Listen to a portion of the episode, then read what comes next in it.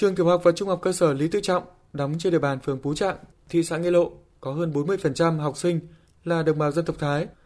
Ngoài học các chương trình học chính khóa, nhà trường còn hướng học sinh đến các buổi sinh hoạt ngoại khóa với nhiều trò chơi dân gian, dân ca, dân vũ, đậm đà bản sắc dân tộc. Nhà trường cũng thành lập các câu lạc bộ như câu lạc bộ nhạc cụ, câu lạc bộ múa xòe,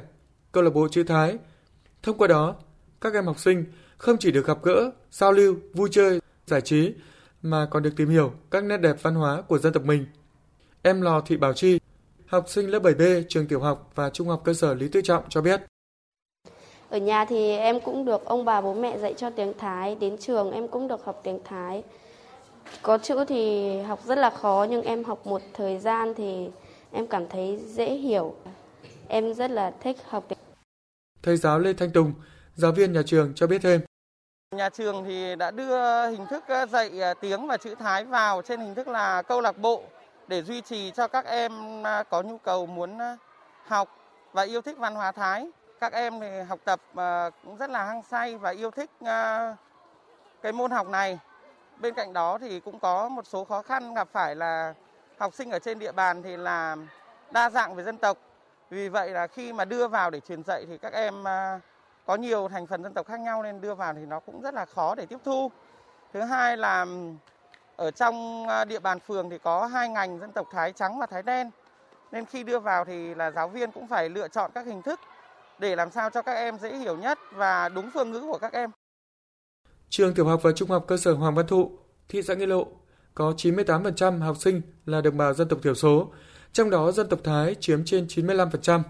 Nhà trường đã lồng ghép các chương trình giáo dục địa phương vào từng môn học, truyền dạy cho học sinh về kiến trúc nhà sàn, trang phục, ẩm thực truyền thống dân tộc Thái, các làn điệu dân ca, trò chơi dân gian, nhạc cụ dân tộc. Các thầy cô giáo được phân công nhiệm vụ truyền dạy văn hóa cũng tích cực tìm hiểu, sưu tầm tranh ảnh qua sách báo để khai thác, nắm bắt các nét văn hóa truyền thống của địa phương, từ đó có thêm kiến thức, truyền dạy cho học sinh được tốt hơn. Cô giáo Đặng Thị Hồng Ánh, hiệu trưởng trường tiểu học và trung học cơ sở Hoàng Văn Thụ cho biết, câu lạc bộ chữ Thái cổ của nhà trường sinh hoạt hai lần một tháng. Nhà trường phân công các giáo viên là người đồng bào dân tộc Thái có niềm đam mê, am hiểu về văn hóa cũng như tiếng nói, chữ viết của dân tộc mình để hướng dẫn, truyền dạy cho các em học sinh. Từ năm học 2019-2020 thì chúng tôi cũng đã có cái ý tưởng đó là đưa chữ viết Thái cổ cũng như là những cái bài khắp Thái vào trong cái hoạt động của nhà trường. Đầu tiên thì chúng tôi cũng đã liên hệ với lại nghệ nhân Lò Tiên Dung để giúp dạy các cô giáo cũng như là các em học sinh độ nòng cốt về chữ Thái cổ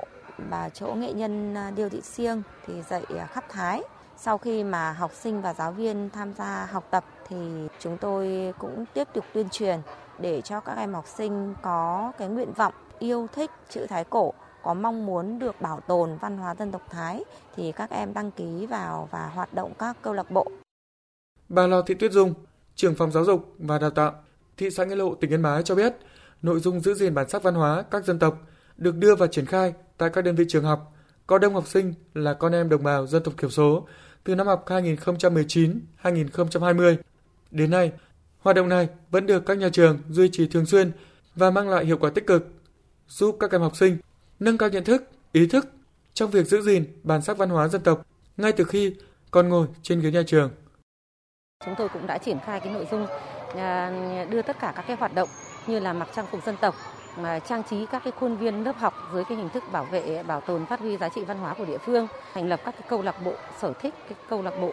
à, về tìm hiểu các cái nét văn hóa địa phương. Trong đó có câu lạc bộ về khen bè, về chữ Thái cổ thì cũng đã được đưa vào các nhà trường từ à, năm học 2019-2020. Trong thời gian tới thì cũng rất mong muốn đưa cái việc à, giảng dạy, truyền dạy à, tiếng nói chữ viết của các dân tộc vào trong các nhà trường để phù hợp với cái điều kiện thực tế vùng miền của từng địa phương cũng là để ngành giáo dục sẽ góp phần để bảo tồn phát huy giá trị văn hóa của địa phương.